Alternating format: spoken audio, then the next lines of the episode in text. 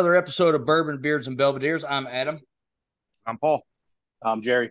And today we're going to drink some whiskey. We're going to smoke some cigars, review some beard products, and we're going to tell you all about it. We've got a special guest today, uh, none other than the bearded rhino himself, Mr. Randy. How you doing today, Randy? Hi, what's up, sir? How are you? Doing well, doing well. We're glad to have you here. Um, I'm glad to be here, man. Well, good, good. So, um, Randy was the one that made the suggestions for the uh, the beer products and the whiskey of the week, so he's going to be doing those reviews with us this week as well.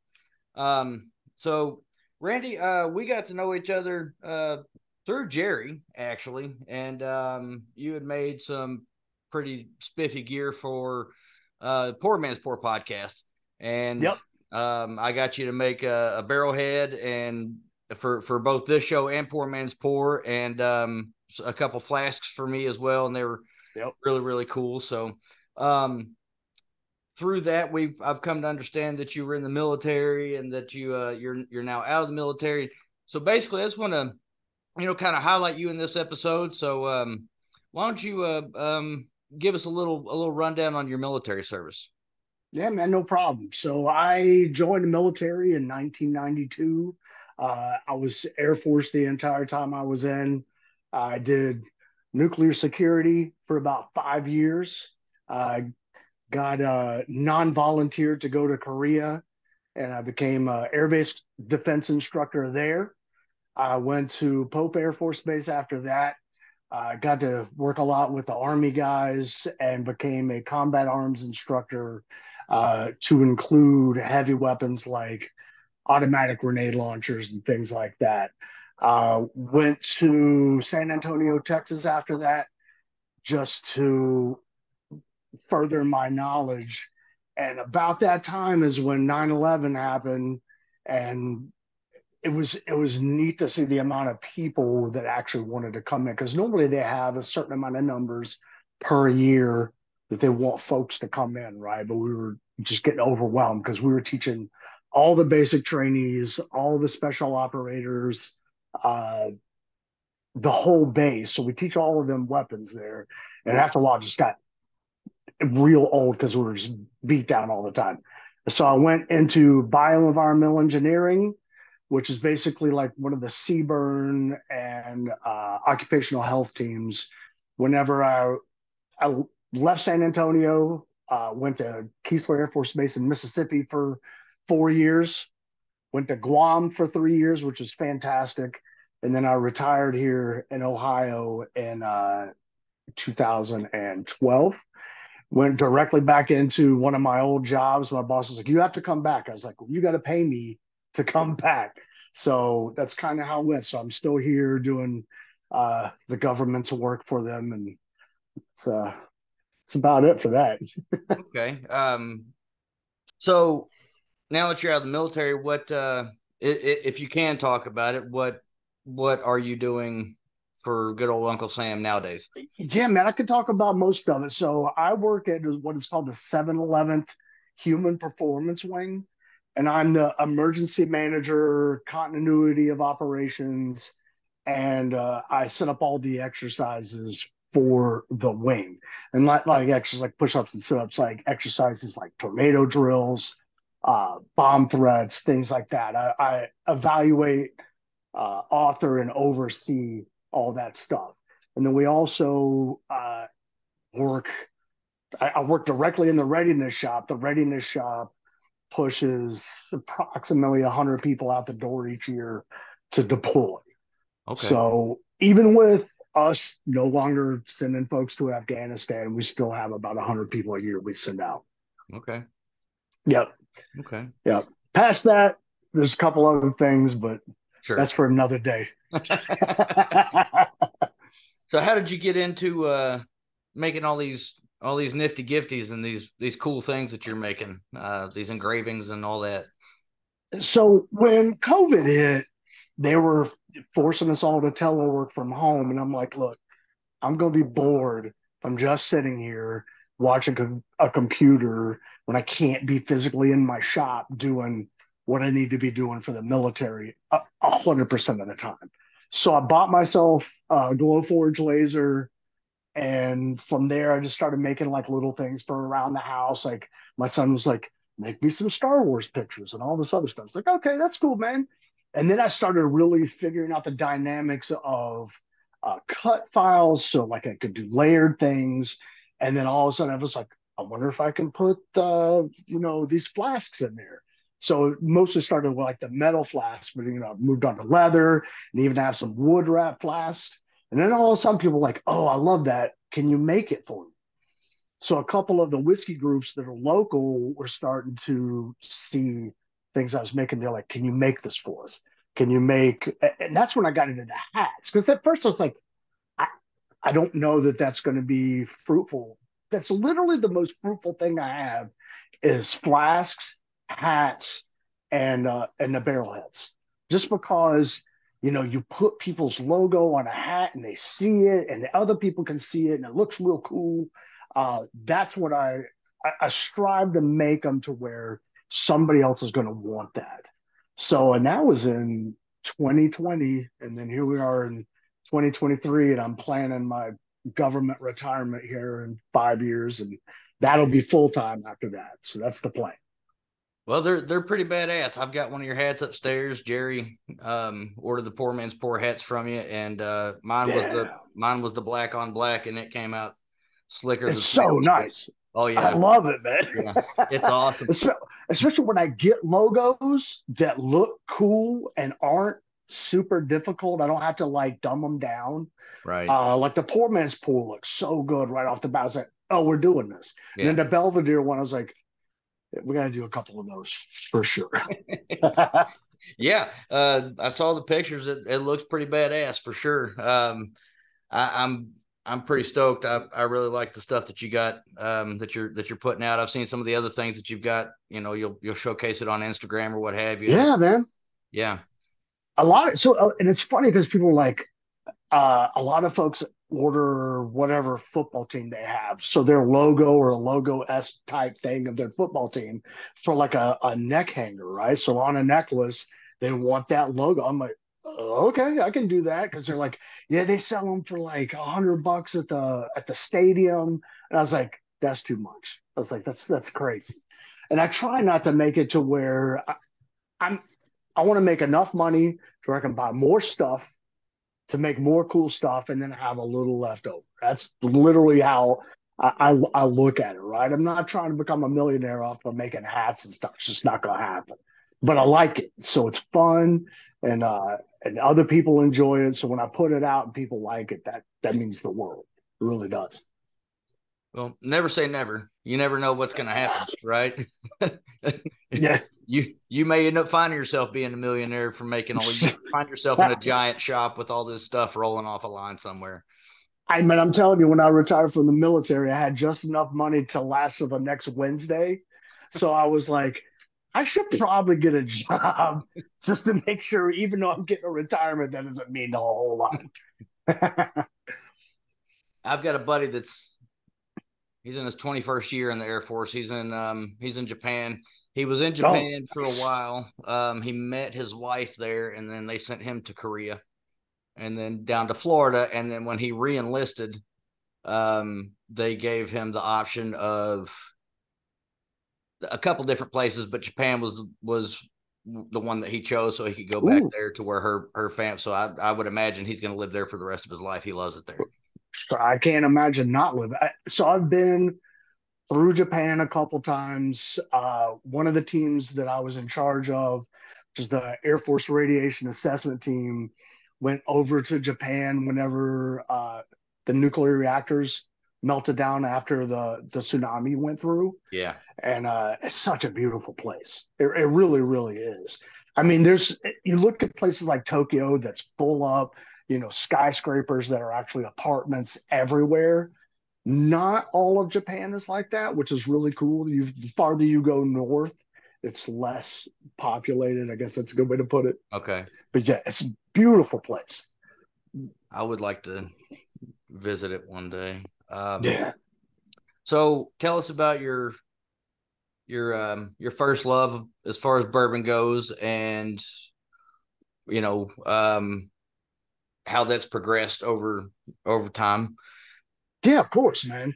Uh, so I was a rum guy for the for the longest time. I, I, I love rum. I thought it was great, and a lot of it it was like you know, some most of it was garbage rum because I was like, oh, I like the way this tastes, but I don't really want to get you know some of the high end rums have that really off flavor to it. There's nothing going on with it really. And I was like, yeah, that's okay, but uh, you know, anything you can put a coconut in, I'm, I was I was good with. and then a buddy of mine who also in the military came over one day and brought uh, Weller Antique and was like, "Hey, you want to try this?" I was like, "Yeah, I'll try it, man." I was like, "I've, you know, I've never really gotten into bourbon." And then after that, I was like, "Oh, I'm hooked. This is wheated bourbon." Was I was like, "Oh, that's different, right?" But it just went from there. I just started, you know, anything that I could get into, and I would I would ask my friends, what what do you know about this? What do you know about this? And then just making my own opinion from there sure. on on stuff. So when like right now, one of my all time top five is Smoke Wagon. Mm-hmm. Completely love those guys, man. Same. Aaron's a cool dude. You know, I've, t- I've talked to him online every once in a while, just to be like, hey, uh, you know, tell him I appreciate the stuff he puts out and everything. Because you know, it's one of those things when you can talk to somebody down to earth, easy to talk to, but also is putting out this crazy product. You know, I was like, yeah, that's that's where it's at. You know, and I've bought some high end bottles. Uh, I know we kind of talked about the the Houghton Young, the Warrior Strength, uh, the Terminal List show that came out on uh, on Amazon Prime. Uh, the guy who wrote the book for that is Jack Carr, and he worked with Houghton Young. I mean, he's a retired military guy, mm-hmm. right? So Jack Carr works with Houghton Young to put this out, and it's got the cross tomahawks on it and everything. I was like, oh, nice. Okay, that's really cool, right? And you get it's a 16 year bottle. It's okay. And it was, it was so smooth and it was so good. And it's so expensive that I was like, all right, maybe I'll get another bottle sometime later. you know, so, I know you can't uh you can't enjoy the cigars with us, but you very clearly yeah. know a thing or two about growing a beard. So um, yeah, man. How long? So, how long have you been growing that since you retired? So the day I retired, uh, we go on to terminal leave, right? So two months before I was physically even retired, I started, uh, I went ahead and did my retirement ceremony then. So I didn't have to come back in and shave again and all that bullshit. I was like, I'm not doing this ever again. You guys can uh, forget me shaving. Okay.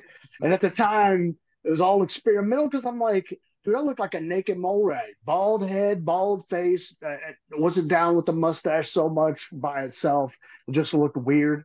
Right but I started with like uh, the handlebar mustache and the little mini goatee thing going on, and then one day it just started all hooking together, and I was growing it out.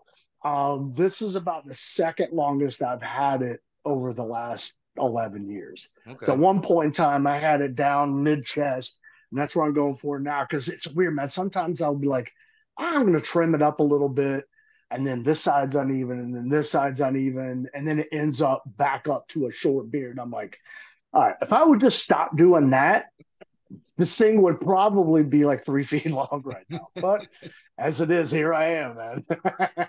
yeah. So I told myself until all my brothers and sisters in the military come home, I'm never shaving. It's okay. just not going to happen. So that was my whole thing. Is like, and so this beard will grow probably until I'm dead. okay. Yeah, it is what it is, man. I've had a beard for about 15 years. Oh, nice. And mine mine reaches terminal length when it hits about right there. That's about the best I've got. That's if if I try to keep it where the hair that grows from my neck is the same length as the hair that grows from my chin because this is growing from my right chin. On. I got you. Yeah. I can let the shit from my neck grow and it will continue to grow. And then I'm I'm I'm sitting here pulling on it and I can feel it face, middle of my face. And then it's that's gone. my fucking neck. Like it feels weird, but right. Looks, I understand. It, it, you can't tell by looking straight at it. So I, like, you know, I'll I'll I'll I'll get aggravated with it and have to cut that shit off and, and try to let it grow. But this, this is about all I got. So I don't right know. on. You know, Um, people talk about like vitamins and all that's all bullshit. None of that. I I, I can't. I've tr- I actually because I was like, oh, maybe that'll make it grow longer. It, none of that happens. It is No. where it's at. Yeah. I mean, because I get the same thing, but I started using uh one of the electric beard brushes that actually pulls those hairs underneath straighter and and it seems to of course you know over time you know you wash it a couple days and it frizzes right back up and all that goes away. But it's cool because you can actually see the full length even though all those little guys underneath they get straightened out. I'm like okay that's cool man. But yeah but my uh you know i didn't know with the beer products i've tried probably two dozen different kind of beer products. Yeah. And, and my favorite one right now is the one that uh, we've talked about, which is the Dirty Irish. Just like I like the way it feels, I like the way it smells. Uh, I don't find it to be overly greasy because some of them you get and you got like an oil slick in your beard and it Yeah. feels weird and you touch it and it comes off on you. I'm like, that's not what that's not what I'm looking for. Right. I want something that's easy. I can get it down to my skin so I'm not like itchy. And that's been that product has been fantastic. And that guy who owns that is a is a vet as well. So what I try to do is support those who are like me, small business guys who, hey man, this is kind of what I want to do. And doing beard products because there's so many of them, it's hard to imagine how do you break out when you've got high end guys. There's a couple, two, three high end Yeah. ones that I mean, it just is what it is. I mean, if you make any money off of it, good for you Yeah. because it's it's not going to be easy. Right. All right. Well, let's uh let's move into the whiskeys. Um Yeah, man. what's everybody starting out with today? Uh Randy, let's start with you. Starting with uh the Smoke Wagon, the red, white, and blue label. Yep. Uh, I don't know if you guys knew, but they had the coolest pour spout. That is So, awesome. It is super. I was like, oh, I gotta get like a couple of these just so that I have one. I tend to break them every once in a while, so yeah, I got a couple of them from those guys at Smoke Wagon. It's it's really neat. That is awesome. Yep. Paul, what you got there? So I'm getting primed up with um some Yellowstone Yellowstone single malt, one of Okay. my favorite distilleries. Um, I really like this single malt, 108 proof. But since it's 93 degrees outside right now, and I feel like I'm breathing through a wet blanket, I decided to make myself a Yellowstone old fashioned. And Okay. so gonna start it with that. Fair enough. Jerry? I kept the uh the red, white, and blue theme going. I got uh for my buddies over at Warriors and Whiskey, it's their Brass and Anchor bourbon. Um, it's a blend of three barrels. Two of them are MGP High Rye, and one of them is the MGP uh, High Wheat. Um, ages three, four, and five years. Um, coming in at 90, 95.6 proof. Um, yeah, cool little bottle. And like we've always said, supporting the, the military and the, the vets is always something good, especially when they're putting out a damn good product like this. So, Man, I'm gonna have to get with you on that. I would definitely like to get a bottle. That looks awesome. The MGP Yeah. stuff is really starting to to hit well. Oh, and then they, uh, it's bottled at um, it's in Longmont, Cal- uh, Colorado. It's um, oh, shit, I can't think of the, the distillery out there. Um, but they're, I want to say they're veteran owned too. They partnered Oh, up with them. Um, I can't think of the name. so I'm starting out with some AAA. Some AAA Ah, 10 star straight out of Buffalo Trace. Um, that's their higher rye mash bill number two.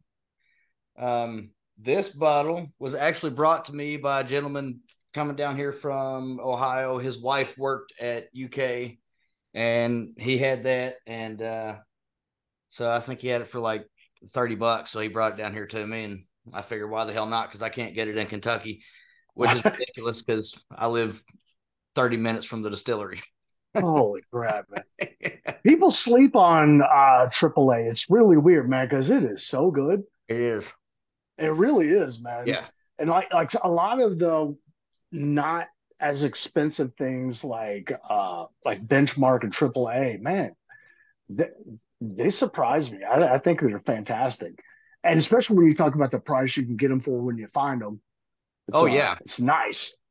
Yeah, well, shit, you can get the whole fucking benchmark lineup for about 120 bucks, and uh, Yeah. there's For, some really and good have every single bottle. I Yeah. know it's amazing. Yeah, actually, those you see those pistols right there, Yep. those, those Derringers, those are from that's from when Benchmark was made by Seagrams. Those were Oh, nice. they were um, promotional gifts, so they had those, and they had one that was a Colt 45 model, and they had uh, Oh, a, a cool. couple others, and um, it was you know they're really cool. I saw them online for I think I got those for like 25 bucks on eBay, so.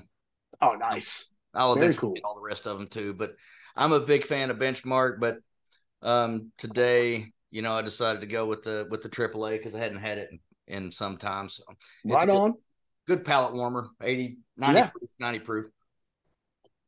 Hmm. All right, gents, let's move on to the whiskey of the week. I'm excited to get into this. So, Randy, um, you were the you and and actually our other guest, he was he was an army vet. We um we're big supporters of veteran owned or, or, or vets. Period. Um, yeah, that's awesome. we um I myself couldn't serve. Um Jerry uh I don't know if he could or couldn't. And Paul Paul actually um he he does some civilian work for the for the federal government, isn't it? So um Nice. HVAC, isn't that right? Yeah, I do commercial HVAC. Um, a lot of it. Has, Oh, nice. Lot Very of- cool. Yeah, a lot of stuff for for uh, different agencies and private companies. Right. Man, if you ever get up to Wright-Patt, uh, you could fish, fix all the air conditioners in these ancient buildings. That would be so fantastic. A lot of Uh, need a lot of work. Uh, it's funny, man, because I would say 80% of the buildings are war, World War II or Korean era buildings, right? You can tell by the shape of them and the look of them, and uh, they they do well because they don't want to tear them all down, which I'm totally cool with. But they'll renovate them, and then you know it's, it's like you know trying just trying to smooth out a shit sandwich sometimes. Like Yep. you can renovate that thing from now till doomsday, but you don't fill all the holes and the gaps and whatever. It is Yeah, what I it is. I live in Maryland, so I do a lot of work in DC. So some of those buildings Oh, are a okay. lot older than even that. So uh, Oh, yeah. absolutely. yeah. Yeah, that's a cool area though too for when you talk about I mean it's the federal government mecca right there. And then them even moving as far up into Bethesda and things like that. It's been yeah. Yep. It's pretty cool.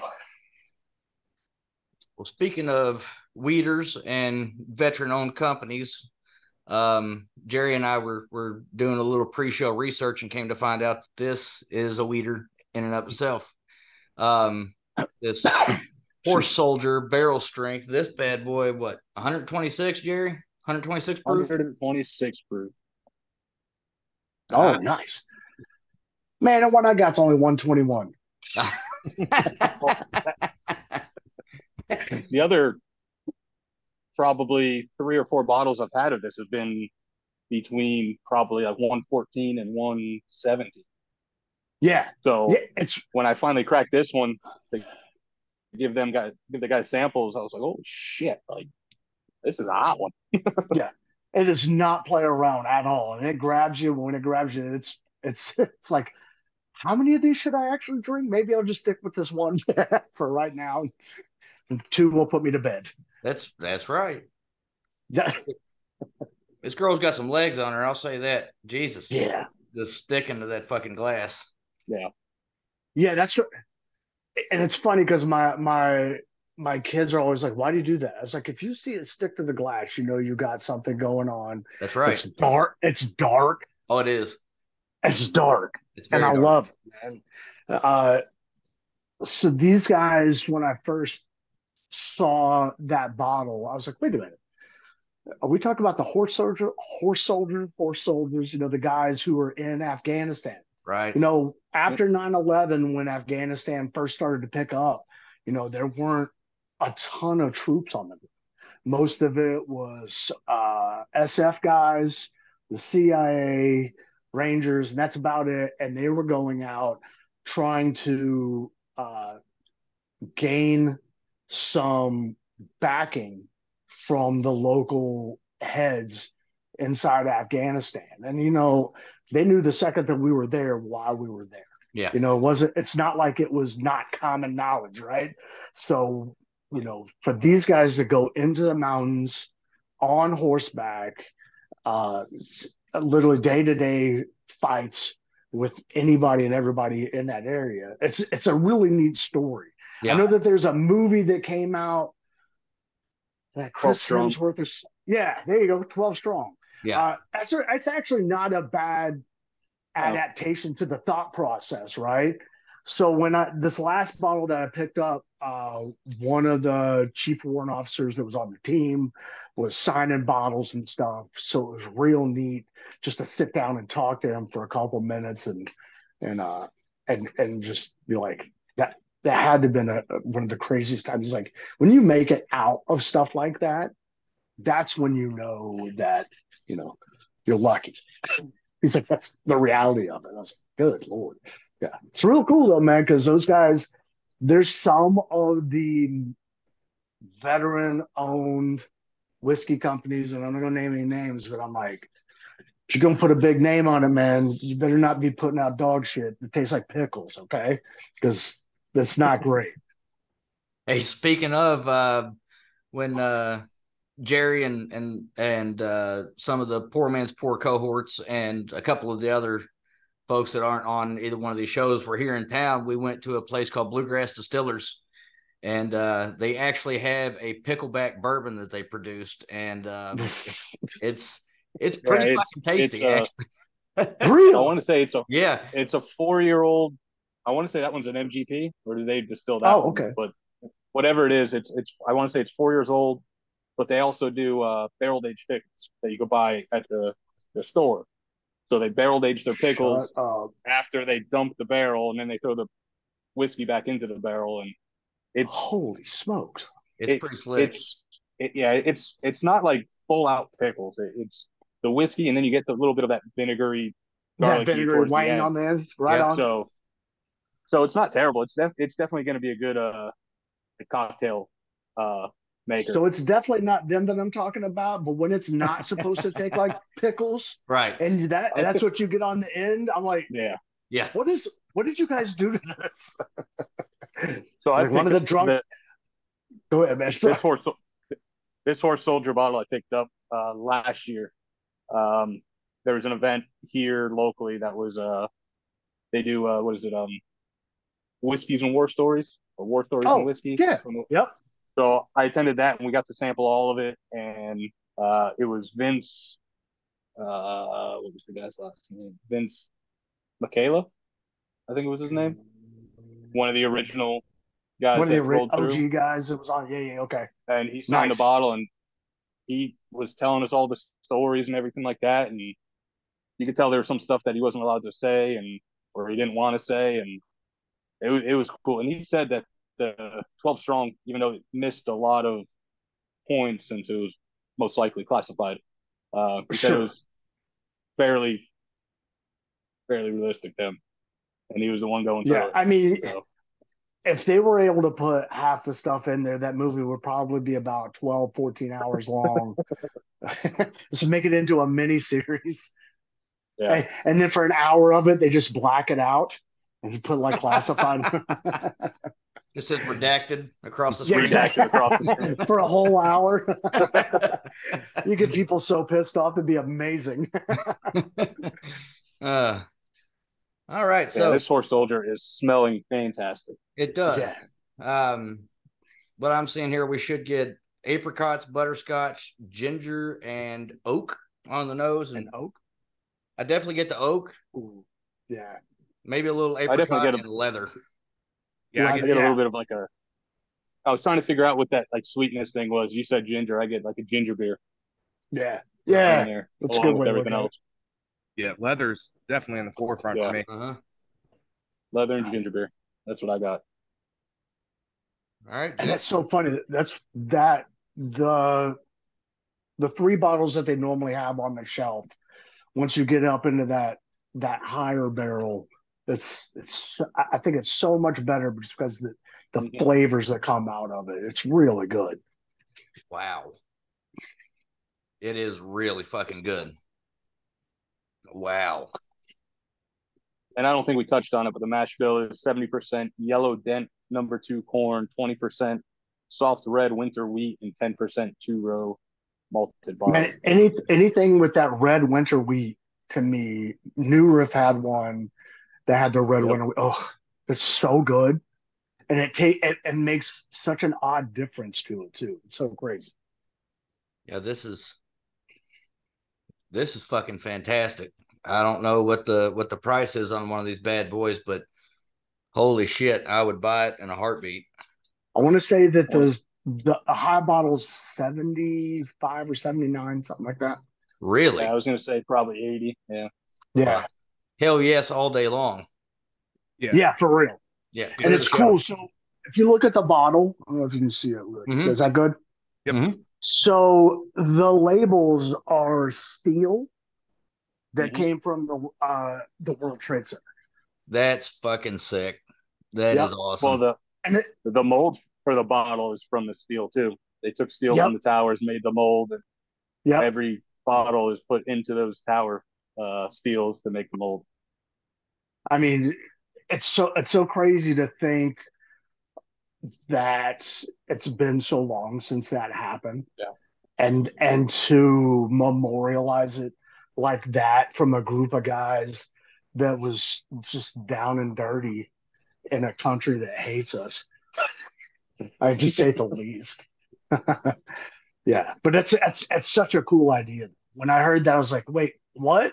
Yeah. So when I was talking to the guy who was signing bottles that day, it was neat to hear the story on how they came about with that, and then just the look of the logo and everything. It was real neat.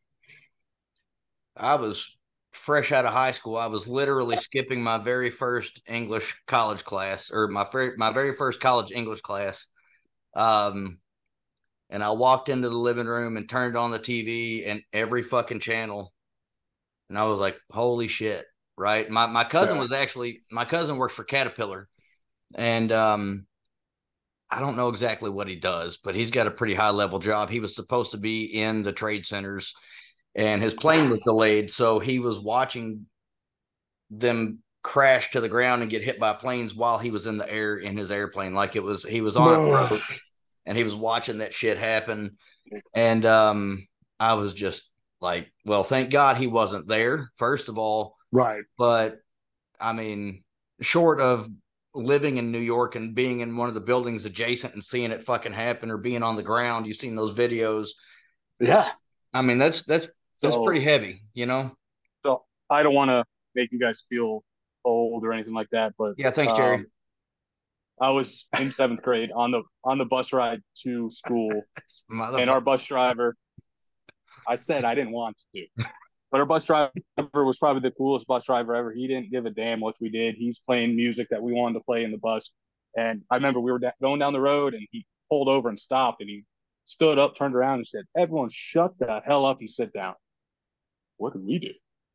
And he cranks the the radio up, and it's just whatever news station he had on. They were talking about it, and half the people are like, "We don't know what the hell this is," and that's literally all we did through school. Um, my uncle was actually working in the time, not at the time. We didn't. Well, at the time we didn't know, but he his job was like the 60th floor or something like that, and uh, he actually had a a business trip that he flew out the night before. Um, so he wasn't there. My grandfather didn't know about it because he was my uncle did some uh high security things with with a bank, and so he didn't tell people what he was doing. So he wasn't there. My own my grandfather was going to the towers to have lunch with my uncle, like he does every week or whatever. It, he missed the train to get in town, so he had to get on the second train. And as he's walking, he saw the plane hit, runs into the CVS or whatever. It was right there. And I got to get pictures from mom, but we have that whole old school Kodak like click camera. Oh, yeah, yeah, yeah. You see the plane going, you see it hit, you see him fall, and then next thing you know, you just see. Everything. He said he just saw everyone running. So if I get those pictures, I'll uh, I'll get them over to you guys so you can take a look at it. It's oh yeah, it's surreal. You you see it on you see it on videos and pictures and stuff, but to actually see and know the person that was actually there and you're yeah five blocks away and you're taking pictures, it was those pictures are surreal. Yeah, and it, yeah. it wasn't it wasn't that long ago in you know you know a matter of speaking, but like I remember I was in college and I found out because there was a note posted at the door of a class that I was walking into. It said class is canceled, go watch the news. Um, and uh, but we didn't have smartphones back then. I think right. right. I was rocking. Yeah, yeah. A, I had like the Nextel brick, you know, or yep. the, the, the newest flip phone that just came out or something. So you you didn't, you know, you had to listen to the radio, you had to watch the news to get your info back then, which a lot of people yeah. maybe listen to this podcast probably can't even comprehend. But um, yeah, that's just like, what do you mean was. you can't you can't play games on that phone? right. Yeah. No, you had Snake. You had yeah, Snake. snake oh, yeah, there you go. yeah, and you can pick from like a couple different ringtones, but uh, yeah. that's about it. Um, and uh, you know, yeah. So we were on campus at University of Maryland. And nobody knew, and they started closing things down. And I remember just driving back to my parents' house and just turning on the TV, and that's how we we got it all. Where you know, God forbid if something like that happened today, it would be real time. Everybody would be able to know all the details and things like that. But back then, it was it's it, brutal. It, it more, yeah, more uncertain and more scary because you don't have access. You didn't have access to information back then. I mean, I remember driving from you know College Park, Maryland, back to my parents' house with about 15 minute drive and trying to find information on the radio, but you had no clue what was going on. And I'm, you know, right. I'm right there. There was an attack on DC, and it, you know, I'm 30 minutes from DC, and like, you know, it's it was a a weird time, you know. Yeah, definitely. It was. So to make you guys feel super young, I was uh, right at 10 years in the military at the time that this happened. Uh, and uh, I came in when I was 21. So I was teaching a nine mil class to medical folks, which is scary enough as it is, because medical folks and weapons is no bueno in my book. But here we are. Yeah. And then my buddy's like, hey, man, some plane just hit the one of the, you know, the towers. And I'm like, what? It's like it's like a little prop job or which I was like some dumbass just runs into it and then he's like, No, you're gonna come look at this. That's you what know, I thought too see... initially. Yeah. I, I was yeah. like, I was like, call me back if anything good actually comes out of this. So I'm thinking, you know, some little Cessna ran into the World Trade Center not paying attention, which I don't know how that's possible. And then he comes back, he's like, we have to shut down the classes. I'm like, what do you mean? He's like, you got to come look at this. So we had this little bitty TV up front. You know, look at your TV that's behind you and think of the fact of those weren't even around during that no. Time. No, there's no plasma screen. yeah. There's no LED. yeah. There's no QLED. There's none of that stuff, right? Tube TV, those this, big fucking monsters. Yeah, my wife had a somebody's 36, head in with. Yeah. Yeah. my wife had this 36 inch tube TV that I was like, dude, I'm gonna get a hernia if I ever move this by uh-huh. myself. Uh-huh. Stupid. But yeah, I'm watching this and I'm like, that's that's huge. And then all of a sudden, the other while we're watching, the other plane comes in, and I'm like, this is going to change everything. Yep. So at that point in time, the base went into lockdown. Uh, all of the DoD goes into lockdown. All the planes stop. Right. So when I'm having to go to work the next morning, because you know we're talking on phone to the bosses, hey, how do we want to do this? They're like, come in, we'll figure it out. If we don't do range time, we'll sit down and go over what's going on. We'll come up with a plan. And at that time, it was taking three and a half hours or more to get on base. And I showed up Jesus. at four o'clock in the morning to get on. I was like, if it's called force protection delta, right? So there's been an attack. We know there's an attack. Uh, so all the bases locked down. They do full searches of the vehicles and do full searches of everybody that comes in the gate and all this cool stuff, right? And yeah, so three and a half hours, I'm sitting in line, and I finally get to the gate, and he's like, "Sorry, man," you know, because you know the guy that thought I know him. He's like, "Sorry, it's just this is how it's going to be." And I was like, "It's how it's going to be for how long?" He's like, "Till they tell us." And I was like, "Yeah." So that day we knew we knew that things were going to be very difficult and very very interesting from now on for you know how the military handles things how dod handles things how major information agencies like the cia the fbi which we know now down the road from you know everything that came out guys weren't talking to each other. So right. i'm just like you guys are killing me. You guys are killing me with this bullshit I was like, I was like, you couldn't have just passed that one piece of paper across the way. okay, but you know, hindsight being twenty twenty, that was uh, that was great experience for me and and my guys. So a lot of them went to before this before air marshals were a thing, right? Yeah, yeah. So some of our folks were volunteered to become air marshals to go on the planes once they started flying again and do air marshal stuff before that became an actual job set. So a lot of those guys were smart and set up for when it was over and they decided to stay in or not to do air marshal duty because, you know, I often get concerned like these this day and age where the smoke is completely cleared. We're out of Afghanistan. So what happens next? Because there's and I'm not being, you know, Debbie Downer or pessimist or anything like that. We haven't won a war uh, in forever. Since, and uh, since World War II. Since World War II, right. So we have made so many enemies that we haven't just mm-hmm. crushed into dust. It's it's just a matter of time before, you know, somebody's grandkid who was around during that time is like, this is what I'm going to do. Yeah. Well, so I'm sitting here, I'm like, I don't have to go over there anymore. well, you know, you're talking about what comes next, and I'm I'm I'm a I'm a conspiracy theorist in a lot of ways. Um, okay. and so that'll lead us down a rabbit hole that I'm not going to jump in at this particular moment. But I will say right that since America's inception, I think it's something like every 20 years we have been involved in some major conflict somewhere within our own borders or around the world every 20 years or so since yep. America became a country. So you can rest assured that something, whether it's manufactured or on our end or manufactured on someone else's end, something's going to fucking happen. I'm willing to bet, and this is what I personally see happening.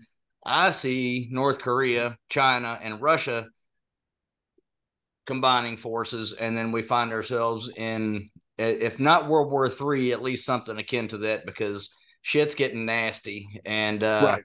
you know, um, we've got some rather and I'm not playing partisan politics here at all. We've got some rather ineffectual motherfuckers that are driving the ship, and that that right. really scares me. So, I, you know, we we're going to end up in something. There's no no question about it. It's just a matter of when. Yeah, yeah, absolutely. Because we there's no there's no check and balance to say, "Hey, man, I see what you're doing. You you will stop, or we're going to have a huge problem." Yeah, and then show them what that problem is. Now, don't get me wrong. You know, I see it on the news, and we're like, we had three U.S. subs pop up right there beside uh, Hong Kong. Nobody knew they were even there, and then they surfaced, and China's like, "Oh, okay." Yeah. you know what? My bad you know, because for a second they're like, "Ooh, you yeah. don't come in this bay right here," and the and the Navy guys are like, "This one." Yeah, we we made a wrong turn at Albuquerque again. I see. Good job, guys. but I mean, it's. I think a lot of it is the reality of let the DoD, the Joint Chiefs, do their job. Yeah. If if if we're not from higher than them, going to do much. Let the DoD guys do their part, and and and strategize that smartly. I mean, because that's what they're there for. You make all this general money, you know, do general shit. Right. Make and, and but the bad thing is, there's so many of those things that people don't know because they can't. Yeah, you know what I mean. You sure. a lot, a lot of people get you know bent out of shape. They're like, "Why? Why don't we know about this? Why don't we know about this?" I'm like, if you knew everything that was going on, to include like when you're talking about you know the soldiers who initially were in Afghanistan, people would freak out to know how often that happens and to know that you know we are places that we don't readily tell folks we're at. Sure. It just is what it is. Sure. You know and but when they start making bases in in a- africa china i mean china and russia both have a base in africa now which Mhm. hasn't happened ever. All their bases are normally where you know stationary where they're at right? But when you have them now in syria and africa and places like that you're like that's weird. You know it's where all the goodies are at. Now you talk about any kind of special metal or whatever lithium that's where it's at man Yep. you know and everybody knows it now And all of a especially for China with the lithium. Oh, absolutely. Yeah. Yeah. Yeah. So yeah, man, it's it's gonna be a weird world, but uh I have a DD form 214 that protects me from going overseas again.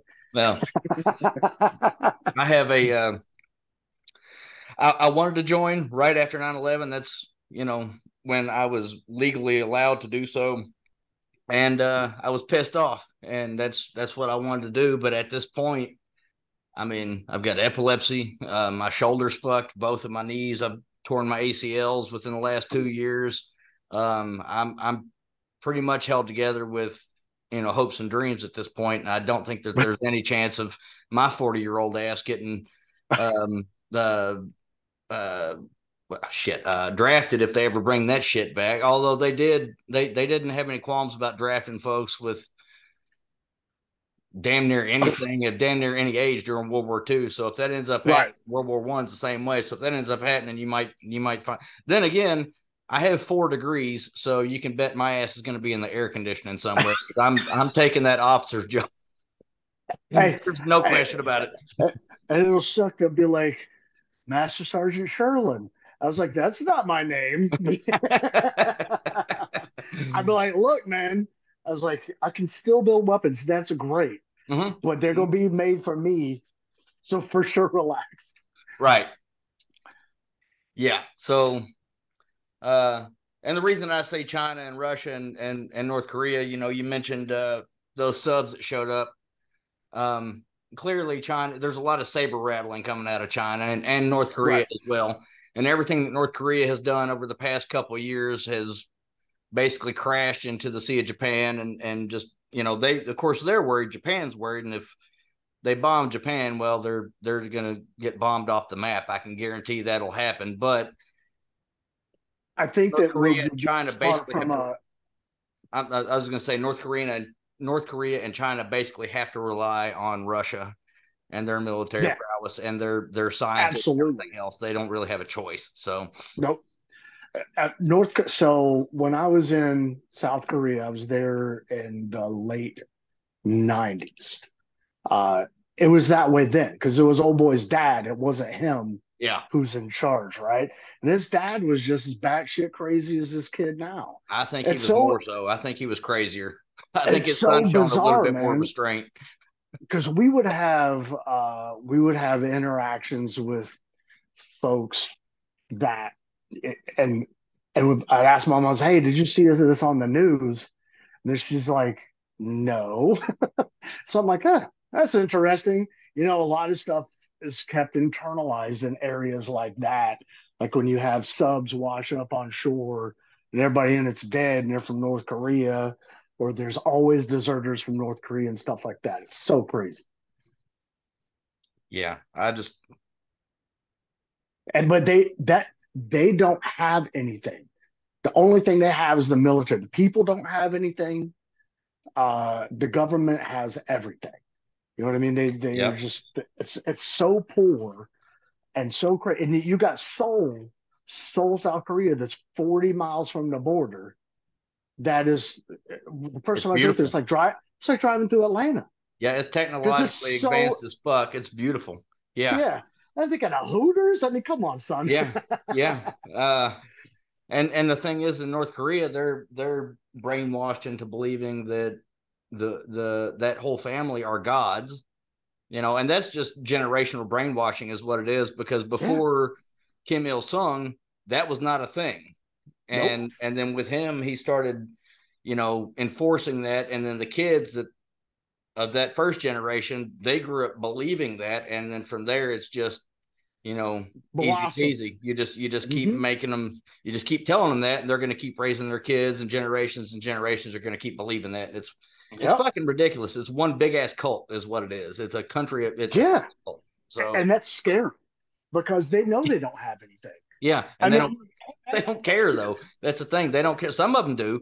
They're you know if you get caught with a Bible, you get thrown in prison for the rest of your life. You know, or, or so at, at best, at best, you know, yeah, or food. yeah, you might get executed. You for get caught with extra food. Come on, Uh-huh. son. Mhm. Yeah. Oh, it's so weird. Mhm. Yeah. Yeah, man. It's one of those things where I'm like, whenever whenever I retired, I was like, I want to still do whatever I can to support the our troops and, and our veterans, right? So I make sure to even with my business stuff, giving giving back to to them is is huge to me still. Buying directly from that own corporation or not corporate but companies right? Because most of those are small businesses that haven't made it like black rifle coffee. Black rifle coffee when they you know hit you know new york city and they're on the stock exchange i was like what is this i was like cool that's Good great but I got to be honest. I'll buy a coffee, but I, that's not how who I'm going to send money to to support. You know, things like the the Dirty Irish and uh and Live Horse bearded. Soldier Bourbon, huh? Live bearded. Yeah. Oh yeah, yeah, and, yeah, yeah. Uh, I think Lit too might be uh, veteran owned as well. Mhm. Um, Yeah. Anything believe that's so. still considered a small business, and it's ve- oh, now I'm definitely down with that. So that's um we we actually have another friend and she um we met her through another podcast that we were all that we all listen to on a regular basis. And um she is a supporter of this podcast and actually Nice. a Bourbon Beards and Belvedere's as well. And she is um she she just relieved her command in Washington. She's in the Air Force. Um okay. and now she is uh she she's still or no i'm sorry oregon but she um she flies down to hawaii to do her new job whatever it is um Okay.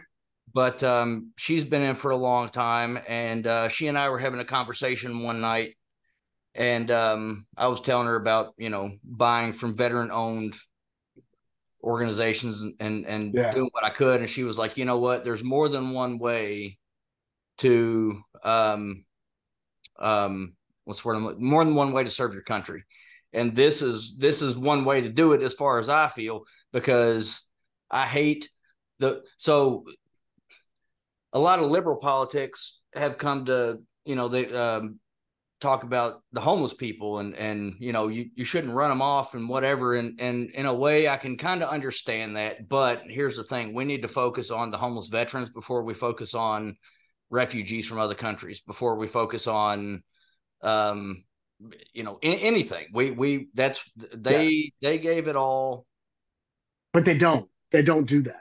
no they don't And and, that's what pisses me. and that's me off rough.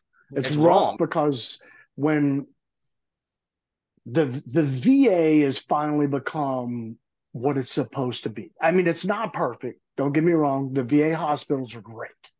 Uh, they they have grown a lot over the last 20 years. And crazy enough, President Obama is the one that put the VA programs on the right track to take care of folks. Stop taking 18 months to get their disability stuff done. yeah They've cut it down to where it's from the day a vet opens a claim, it has to be three months before you can, but it has to be closed by that three months. And if they don't have that reason, they at least give them the back pay from right there, and then they finish it out, right? Uh, but it's one of those things to where getting, especially the homeless vets, the ability to get to things like that, and and not saying, "Hey, have you gone to the VA?" No, man. Hey, give him something that shows, "Hey, this is how you need to get to where you need to go talk to X person because I, I, do that all the time. If I see a guy who says, you know, disabled bed, I'm homeless, I'm like, what do you know about the systems right now that can actually help you so you're not here? You know, it's it's it's it's rough to see because you know I, I mean I, I to be honest when I retired I mean I, I thought I was like I have to keep my stuff straight and narrow so I'm still taking care of my family, still taking care of myself, right? Because PTSD isn't a joke. You got to make sure you take care of all that stuff. And then for a lot of people, they just never had that support. They don't know what they didn't know what to do, and they don't know what to do now, and that's brutal. Well, my my biggest problem with it is, you know, we have squatters' rights. Why in the fuck don't we have homeless vets' rights? You know what I'm saying? Right. Why the fuck yeah. are why are they homeless in the first fucking place? Because um, we did good to break them yeah. But yeah. we didn't do good after the fact to say, okay, we know you're broken, but you still have skills. Yeah. We can use you to do whatever. Yeah. So, I mean, they they were clearly taught skills mm. in the military. So why in the fuck aren't they given? They should be given. You know what I'm saying? Like give give them jobs. Give them their their their hat there's. I have a profile on was it usajobs.gov or something like oh, that? Yeah.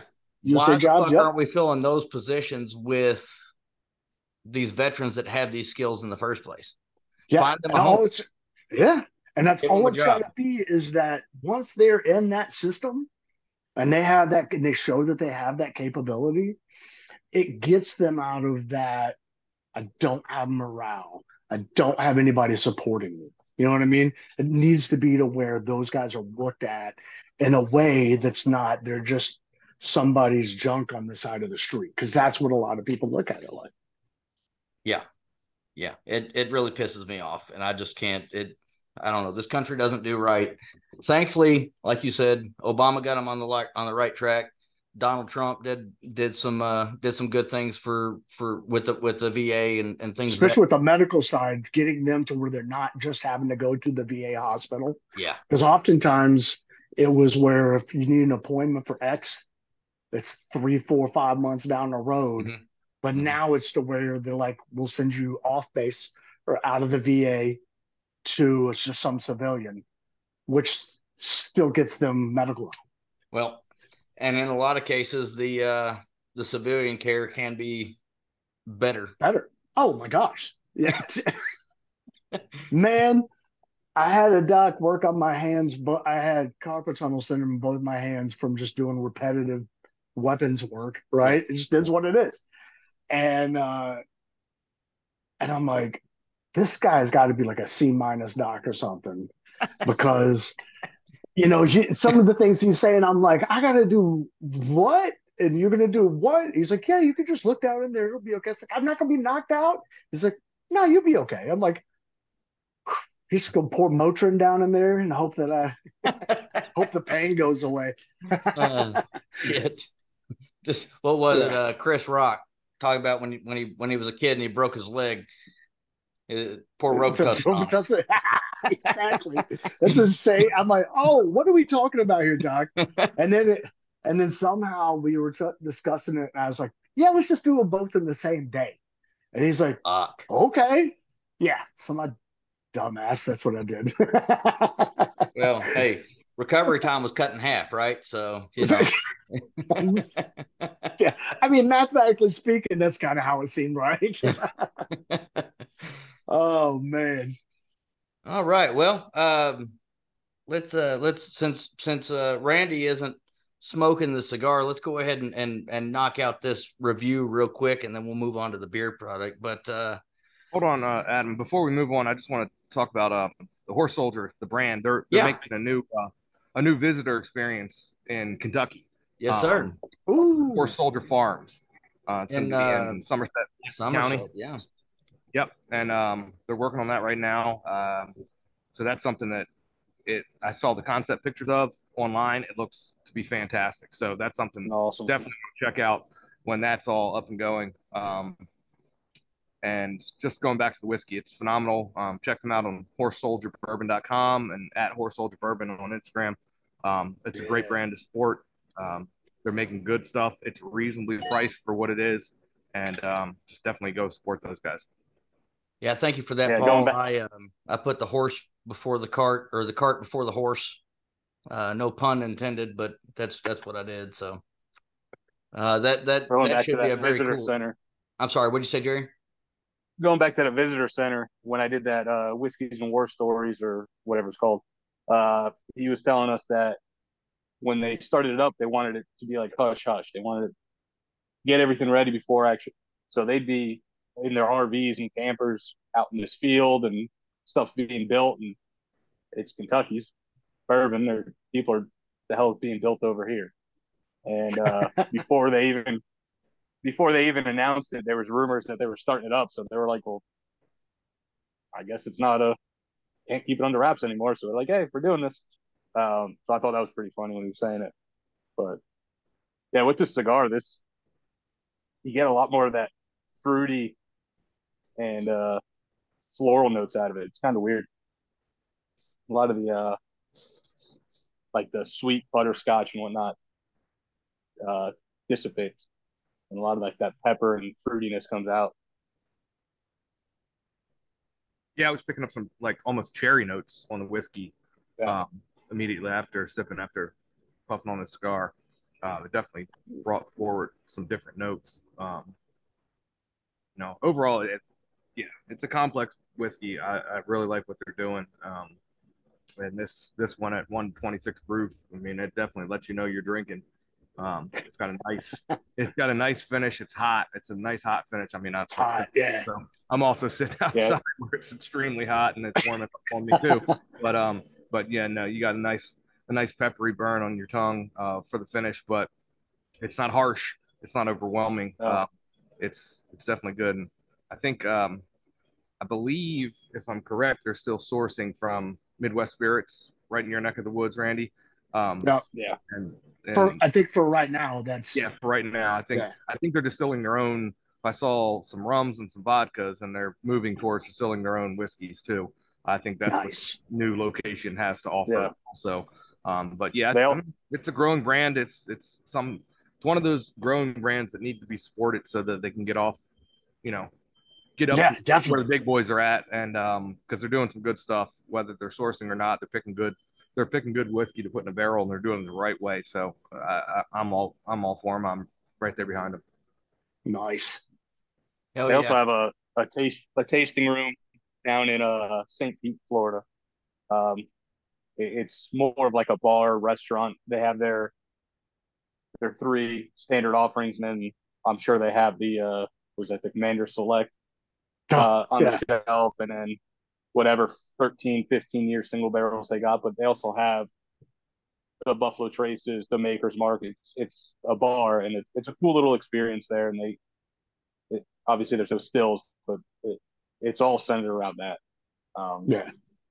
but it's, it's a cool little place if you're down that area.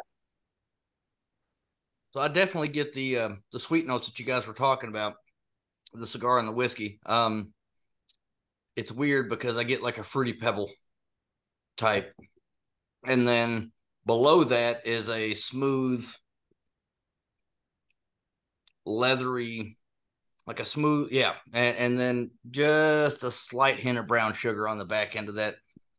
So they they do complement each other well, which is strange because this is a a Maduro, and you would expect it to have a stronger flavor than it does by itself. But um, they they do um, pair well with each other, and uh, through It's our experiments, It's a great this show- pairing when it's not 95 degrees outside. yeah, I bet it is.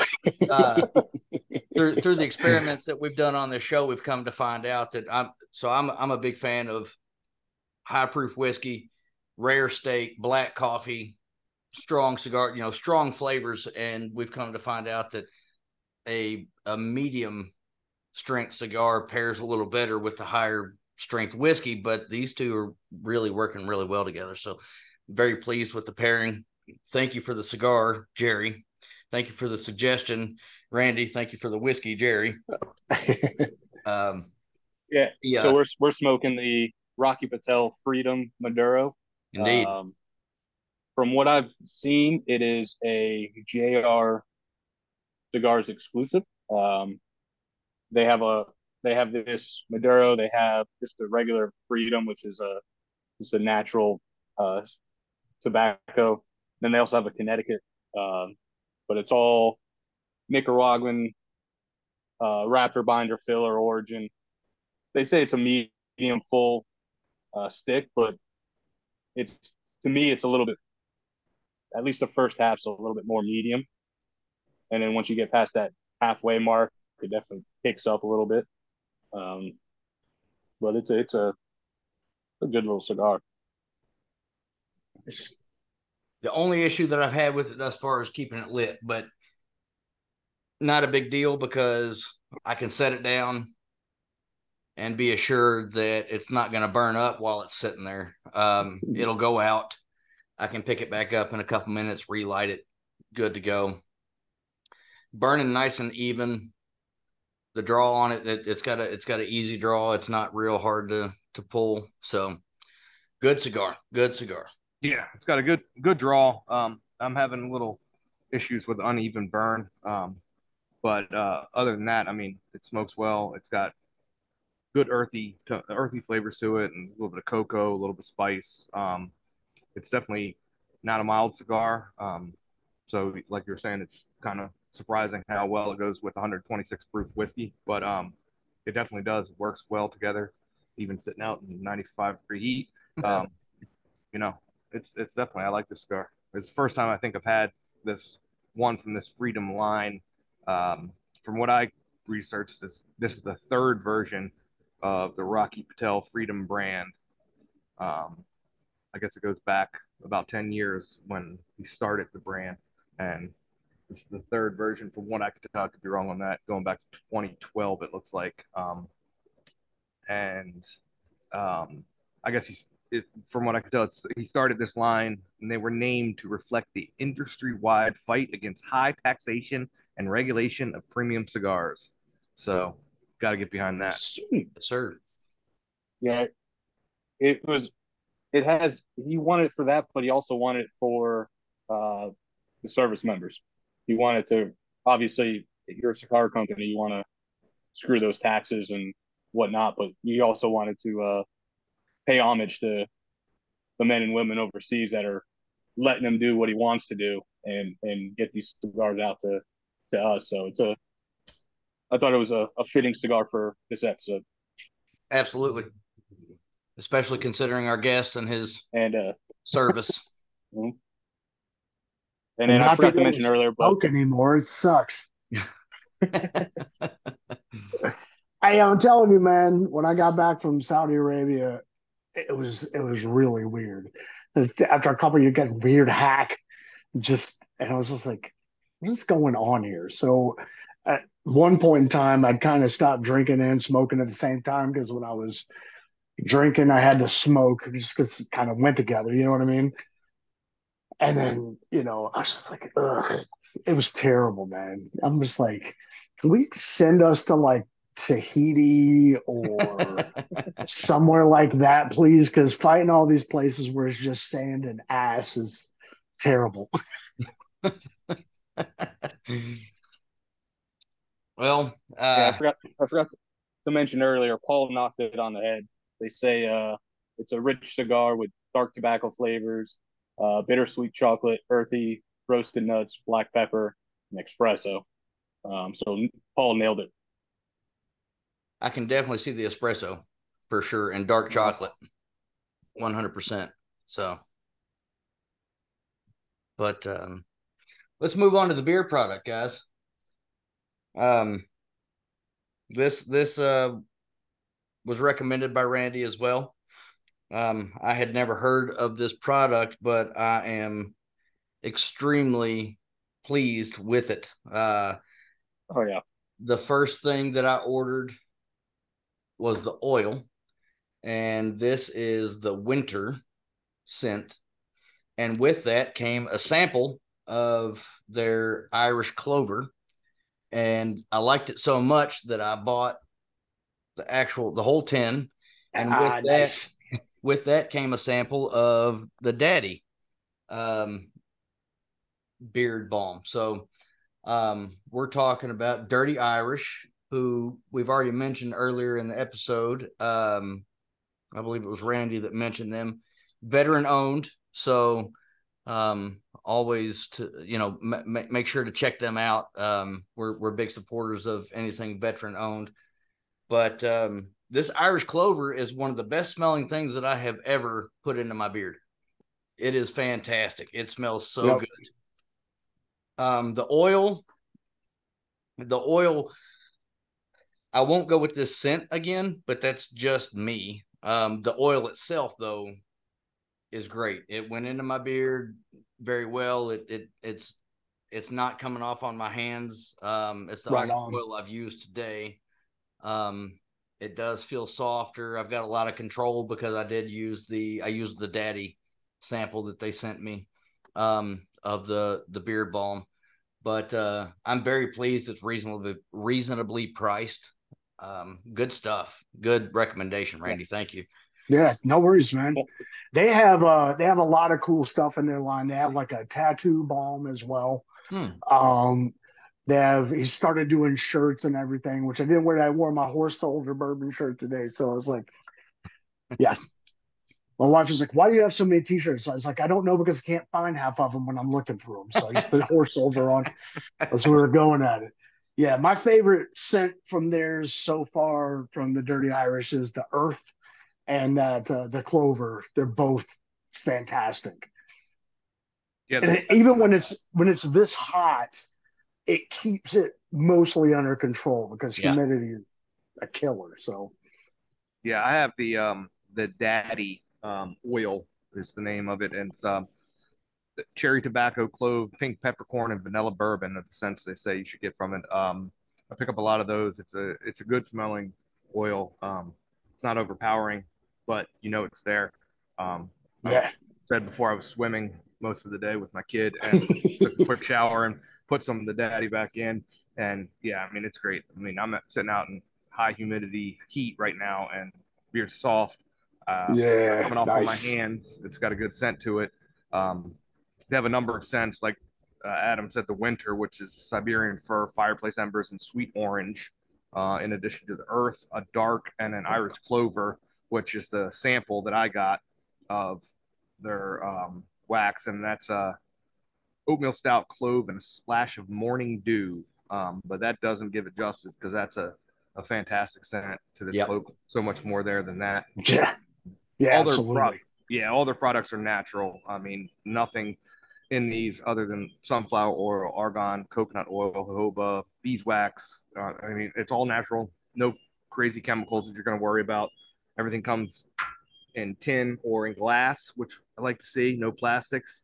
Um, Yeah, so far, I mean, this is my first time using these. I've been using this one for about a week um, since you got you told us about them, and I've been very pleased with them. Um, got a great Nice. website. Yeah, great website. Like you said, they sell some stuff for tattoos. They got a, a three in one like straightening comb, lots of cool Yep. apparel. Um, just a good website overall. I know they're doing a starter kit combo right now, which for anybody new to them should check out. It's like a sixty or seventy dollar bundle for like forty bucks. Comes with a beard balm, an oil, tattoo balm, and some other stuff they throw in. Um, just a oh, great company. nice. Yeah, it's a great company from what I can tell. Like I said, I'm new to them, but their website's real cool. Um, they got a cool like uh, mission statement all about like warrior and American pride. Um, I saw one of their shirts is really cool. It had like just a bunch of words like faith, honor, duty, you know, all listed in a Yeah. row. It's a, Yeah, just um, it's definitely another one of those companies that you want to support. Um, you can find them at www.dirtyirishbrand.com online and at dirty irish underscore brand on Instagram. Um, I definitely think you should check these guys out. great products. Seems like a great company so far. I'll definitely be buying from them again. Sweet. Yeah, I went with the uh, the dark, um, which is notes of lime, rose, and a woody base. Uh, it's also mixed with comforting fragrances of fireplace embers and cedar leather.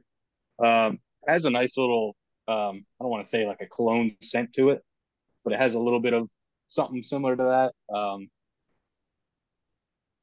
down here in Florida, the humidity is 10,000%. Um, and then I also work indoors with with HVAC, so I'm going from high humidity to low humidity back and forth. So um, finding a, a product that actually helps keep it when I'm going back and forth.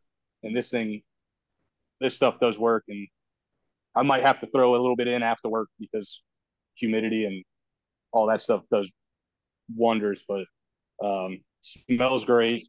I got a sample of of the daddy uh, balm to go with it, and uh, pairing those two together isn't the greatest smell. Um, so, but I do like how the balm isn't like a wax. It's not like a heavy in your beard, especially when you're sweating.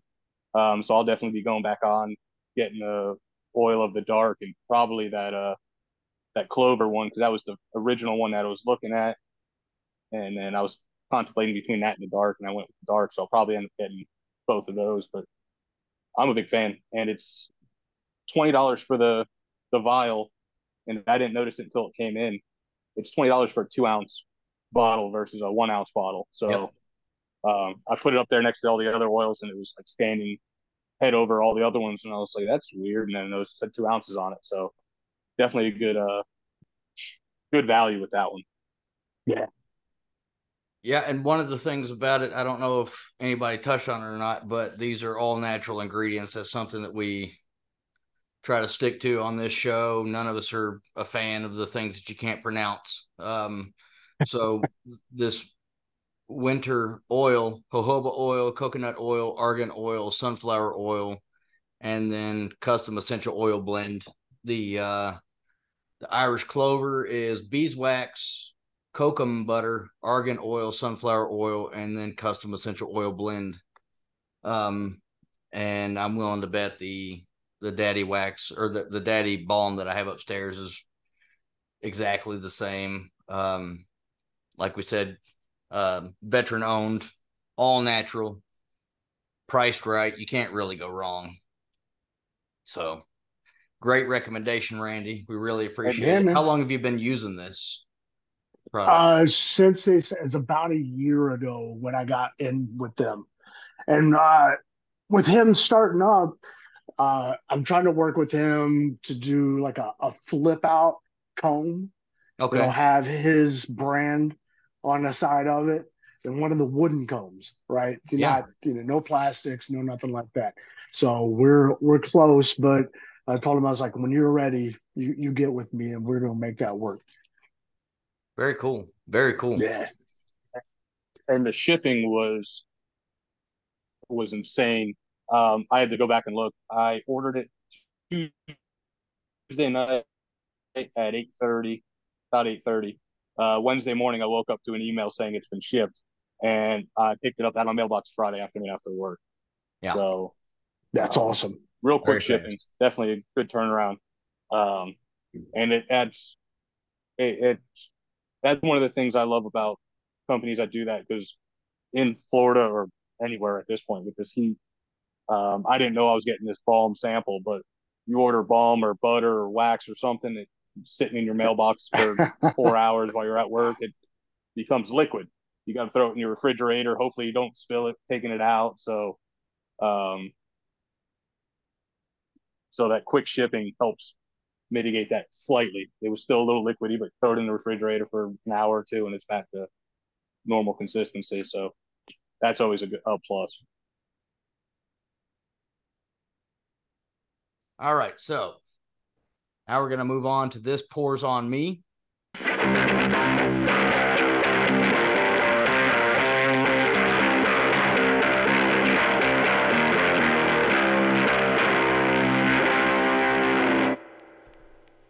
this this week the pour was on me. Uh, I sent samples of a Russell's Reserve pick that I was lucky enough to be able to pick.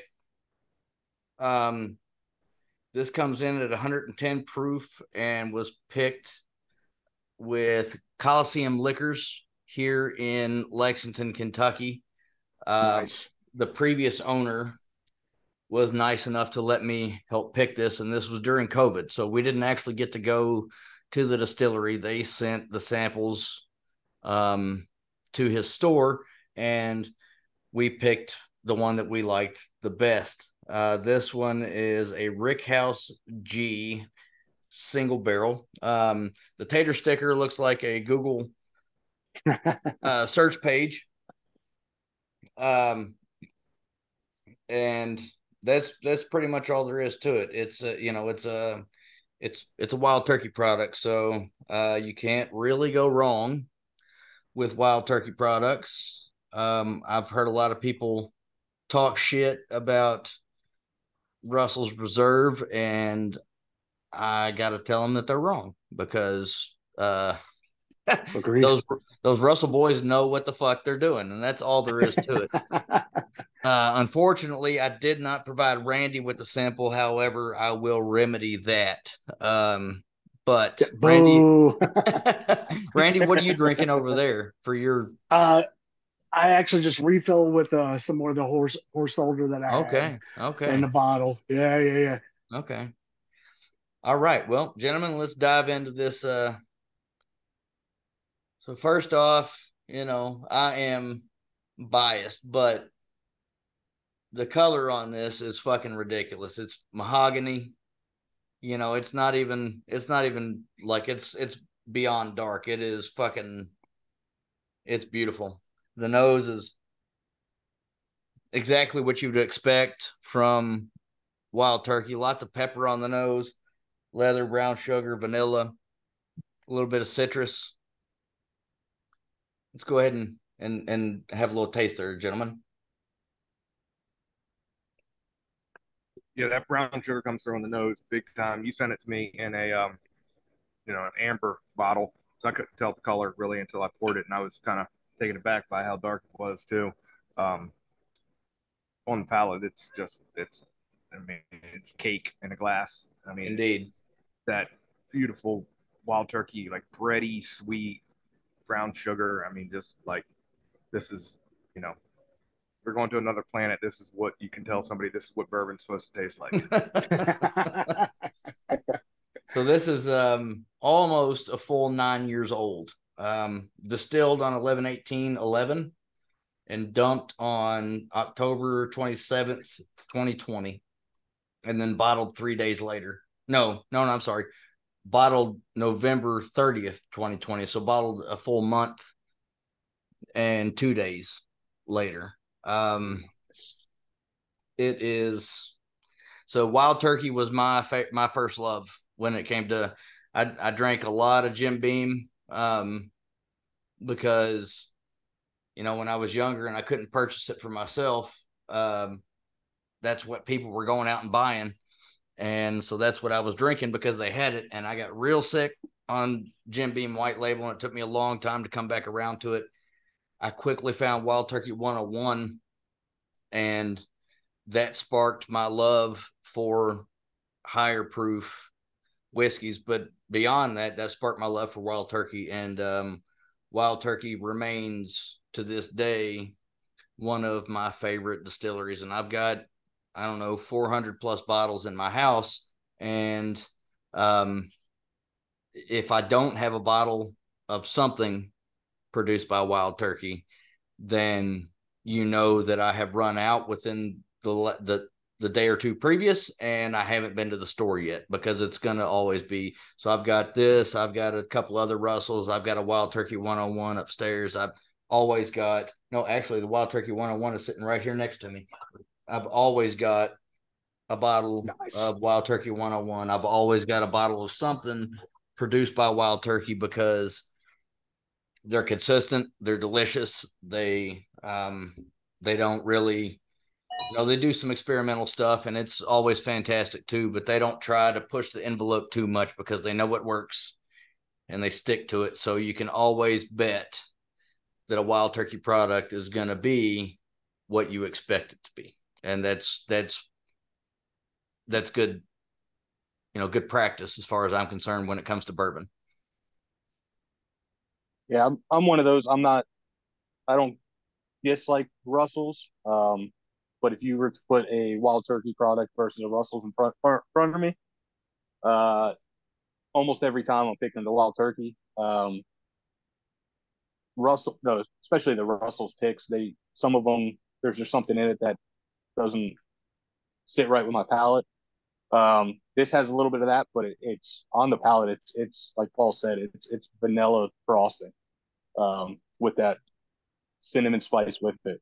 Um, this might be not to toot your horn, Adam. This might be one of the best, if not the best, Russell's pick I've tried. Toot toot.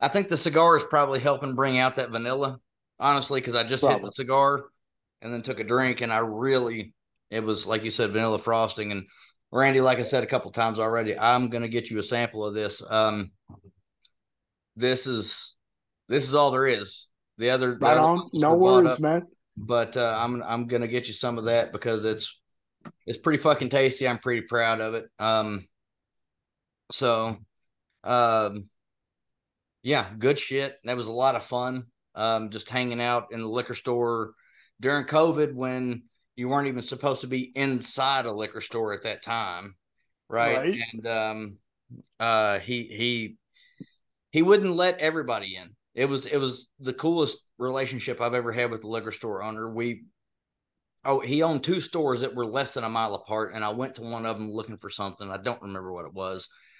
But the guy at the counter called down to the other store where he always was because that was his that that store was his baby. He owned three, but that store was his baby, and um, and it was cool because that liquor store was on campus at UK, and so that's where all the dumb, poor college kids went that couldn't afford the good shit. So they would buy the the shitty, you know, the the Wheatley vodkas and the Heaven Hill vodkas and these types of things, and he would have all kinds of really good shit. And it got to the point where he would just, I'd come in and he'd say, just go back there, and look. And he'd send me into his into the back room where he kept all his allocated shit in boxes.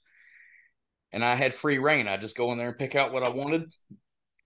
And he would sell it to me at retail price. Um, the only thing he ever oversold to me was a bottle of George T. Stagg, and he brought that from his personal collection and sold that to me for oh, two hundred wow. bucks. And I was I, I, he told me that he had it. I had no idea what the price was. I went down there. He told me 200. I didn't bat an eye. I handed him my card and I skipped all the way to my car. I was happy as fuck. Two hundred dollars yeah. for a bottle of George T. Stagg is hundred percent. Uh, um, that that's a good price. So anyway, um, it was an awesome relationship that I had with this man. I he doesn't own the store anymore, like I said, but we still talk on Facebook every now and again. Um, you know, we talk about getting together. Um, he's just a really nice person. His wife was a really nice person. I've not met his daughters. Um, his name is Sharish Patel. Um, so um, if he's listening, thank you, Sharish, for everything you ever did for me. His daughters, one of them lives in Memphis and she's a physician, and the other one I don't know that much about. Um, simply because I, I just never asked. Um, I, I, believe she's got some children. I can't remember where she lives. Anyway, um, he doesn't own the store anymore, and that really sucked. Um, the turning point for him was when on his birthday, some asshole went in and was kind of milling around the store and then all of a sudden just left without buying anything and somebody walked up to him and said hey that guy's stole a bottle and he ran out this guy he was late 50s, early 60s, and he jumped in the passenger window of this guy's car and fought him off. The guy was trying to hit him in the head with with the bottle that he was trying to steal, and he he wrestled that bottle away from that dude and um, got out of the car, and the guy drove away. When I went in and saw him, his eye in the sclera, the white part of his eye was the color of Jerry's shirt, and um, Oh. from from just the the beating that he took from this dude. But um, he got that bottle back. That dude didn't ride. He wasn't. He wasn't taking it. He wasn't going to take it. And you know, I see a lot of videos now where there's store owners, people just walking in and taking off with shit, and they're just letting it happen, especially in like California and shit. And that pisses me off. But he was not going to take. And this was before all this bullshit started happening. This was a couple of years ago. But he was not going to take it sitting down, and I commend him for that. Um, good for him good on him that's that's you know uh he, he did he did what i would have done um the police scolded him you know that was dangerous and you shouldn't have well motherfuckers you guys you know the response time for a call a 911 call is what like five to seven minutes or some shit this cat's already gone with my shit Yeah. and you guys aren't ever going to catch him i don't think he was ever caught I, I i don't know that for sure i can't say that for sure but um he wasn't caught before he sold the store. Um, and then the funny, the the I'll, I'll wrap the story up pretty quick. There's a, a Weller Full Proof right there that I'm pointing at, and there's one right there that I'm pointing at. And both of those were store picks that he did, and he sold them to me for 90 bucks, which I'm fine with. That's that's that's a pretty reasonable price for for Weller Full Proof store picks. He did a third one and this was during covid and then he sold the store and the picks came in after he sold the store and the new owner got those picks and marked that price up to like fucking $200 a bottle. And i oh. laughed in his face and then i walked out of the store. I was like no fucking way. Like sharish wouldn't want you doing this you're an asshole i'm not and that was the last time i ever went in that store i won't i won't go back so i won't go into the any, any of the other three or the other two um, which are also owned by the same person who owned two other stores. So I guess he owns five or six now. I won't go to any of the stores for that exact reason. That's just that's that Yeah. that's secondary market bullshit that you shouldn't get from a retail store. So Yeah. Yeah, no, and I commend the store owner for doing that, for taking care of his business and going out. And um, it may be contrarian, but anybody listening, if you see somebody stealing something from a store, stop them. You know, in this day and age, it's the cops are overwhelmed. You got we got to take care of these small businesses. Uh, if I'm in the store and I see somebody putting a bottle in in their pants or something like that, I'm gonna I'm gonna I'm gonna stop that. If I get something on my record for doing so, I'm I'm totally fine with that. But that shit's Yeah. not gonna around me. I agree 100%. It's bullshit. Uh, you know, folks like Randy didn't go out, you know, and even going back even farther, my grandfathers, um, and even farther than that, their their their fathers, anybody that's ever fought in a war or served for this country didn't fight for this country for it to devol- devolve into the current state where it is right now. It's fucking sickening.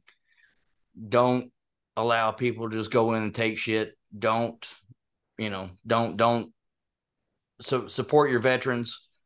Just, you know, let, let's take care of the country, take care of each other. Let's do better because this isn't this isn't what it is right now. My my dad was, you know, he's a Marine Corps vet and he's sick to his stomach every time he fucking looks at the internet or, or turns on the, the the TV and it pisses me off because he has to see that shit. He he served because he wanted to make this country better and somehow it's gotten worse and it's it's bullshit. So don't allow people to take from don't allow people to take from corporations even, but definitely don't allow people to take from small business owners. Um, you know, fight back. If we fight back, they'll stop doing stupid shit. That's just all there is to it. So Yeah. um, hats off to Sharish for this pick. Hats off to Sharish for um, standing up for himself. I wish he was still around. That would still be my store to go to. Um, as it is, I had to switch stores. I took Jerry to the to the store that I go to now, and and um, it's a great store. Um, the guy does a lot with um, veterans organizations um, Nice. Jews for booze, um, barrels for good. Um, uh, what what's the um, uh, Warriors for whiskey or or something like that? What's it called, Jerry? Is that is that what's called? Uh, Warriors for whiskey. Warriors. The Warriors and whiskey. Mm-hmm. mm-hmm. Um, he he does. You know, he he's um he's a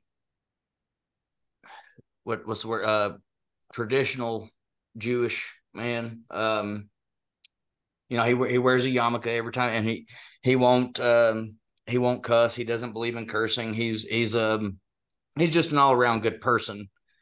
Um, but you know, he's got some beliefs that are truly rooted in his beliefs, and that is commendable in and of its own because a lot of people are too afraid to do that for fear of being canceled. He doesn't care, and he does some of the best picks that I've ever had in my life. And he's got an awesome store, an awesome bar. Um, it's called Happy Hour Liquor. Anybody listening in the Lexington area, please check it out. But um, yeah, there's no reason to no reason to to to let these assholes just do whatever they want. This is America. We stand up for ourselves. We fight back. You know, that's what it is. So, damn it. Um,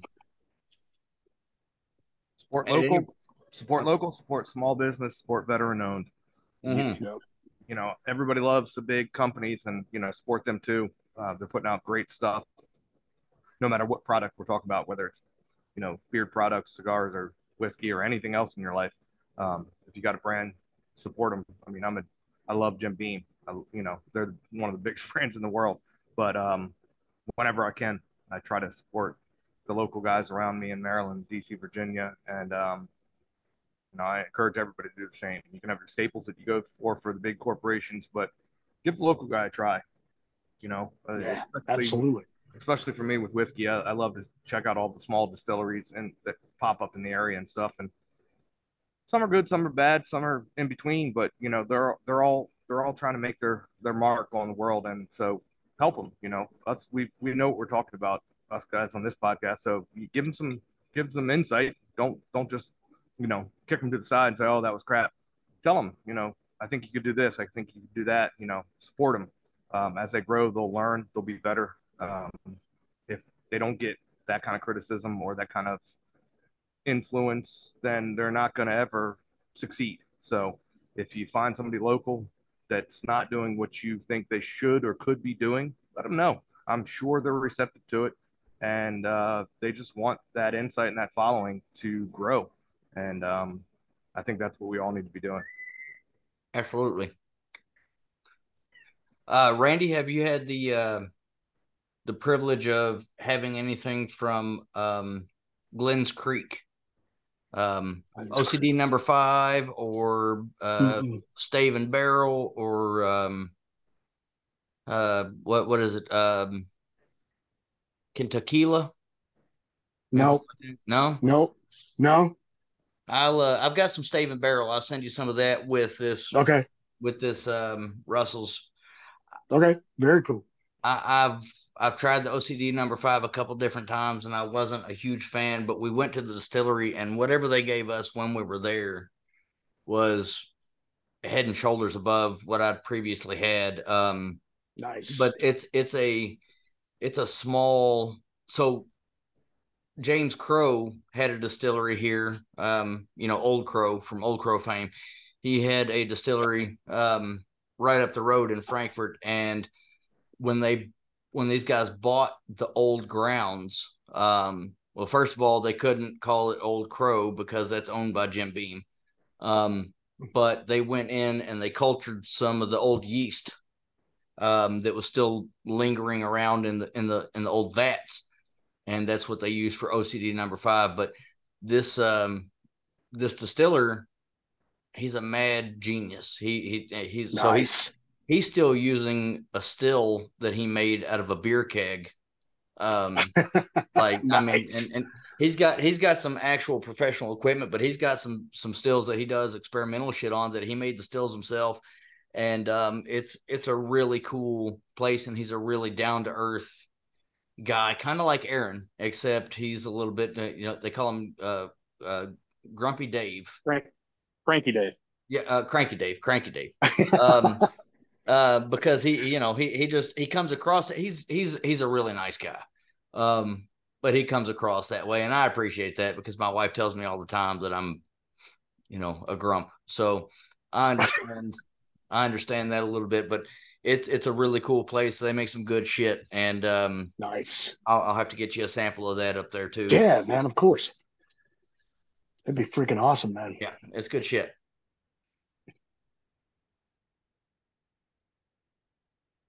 All right. Well, um, that concludes another episode of Bourbon Beards and Belvederes. Um, as always, uh, enjoy your sticks and your whiskey responsibly. Like and follow. Um, you can find all of our socials on our website at bourbonbeardsandbelvederes.com. Um, you can find let what were those what were those links again, Paul, for the for the three products that we reviewed today? We have Dirty Irish Beard Company at www, www.dirtyirishbrand.com and at Dirty Irish underscore brand on Instagram. Um, the cigar we enjoyed today was you can find information about that at www.rockypatel.com or at Rocky Patel Cigar on Instagram and Horse Soldier Bourbon at www.horsesoldierbourbon.com or at Horse Soldier Bourbon on Instagram and Russell's Reserve Wild Turkey, baby. You can find that anywhere. All right. So, um, on behalf of all three of us here at Bourbon Beards and Belvederes, Randy, we'd like to thank you for your service. Um, we'd like to thank all of your brothers and sisters that have served or are con- you know currently serving. We'd like to thank them for their service as well. Um, thank you for uh, keeping us safe, keeping us free. Um, th- thank you. Just thank you very much. Man, I appreciate you guys, man. When you said uh, you wanted me to come on this, I was like, this should be fun. I was so excited, man. well, I hope you've had fun. Uh, we'd like to have you. Yeah, back. absolutely. Um, so yeah, um, everybody, um, again, enjoy your enjoy your whiskey and your sticks responsibly, and cheers. Cheers. Cheers, guys.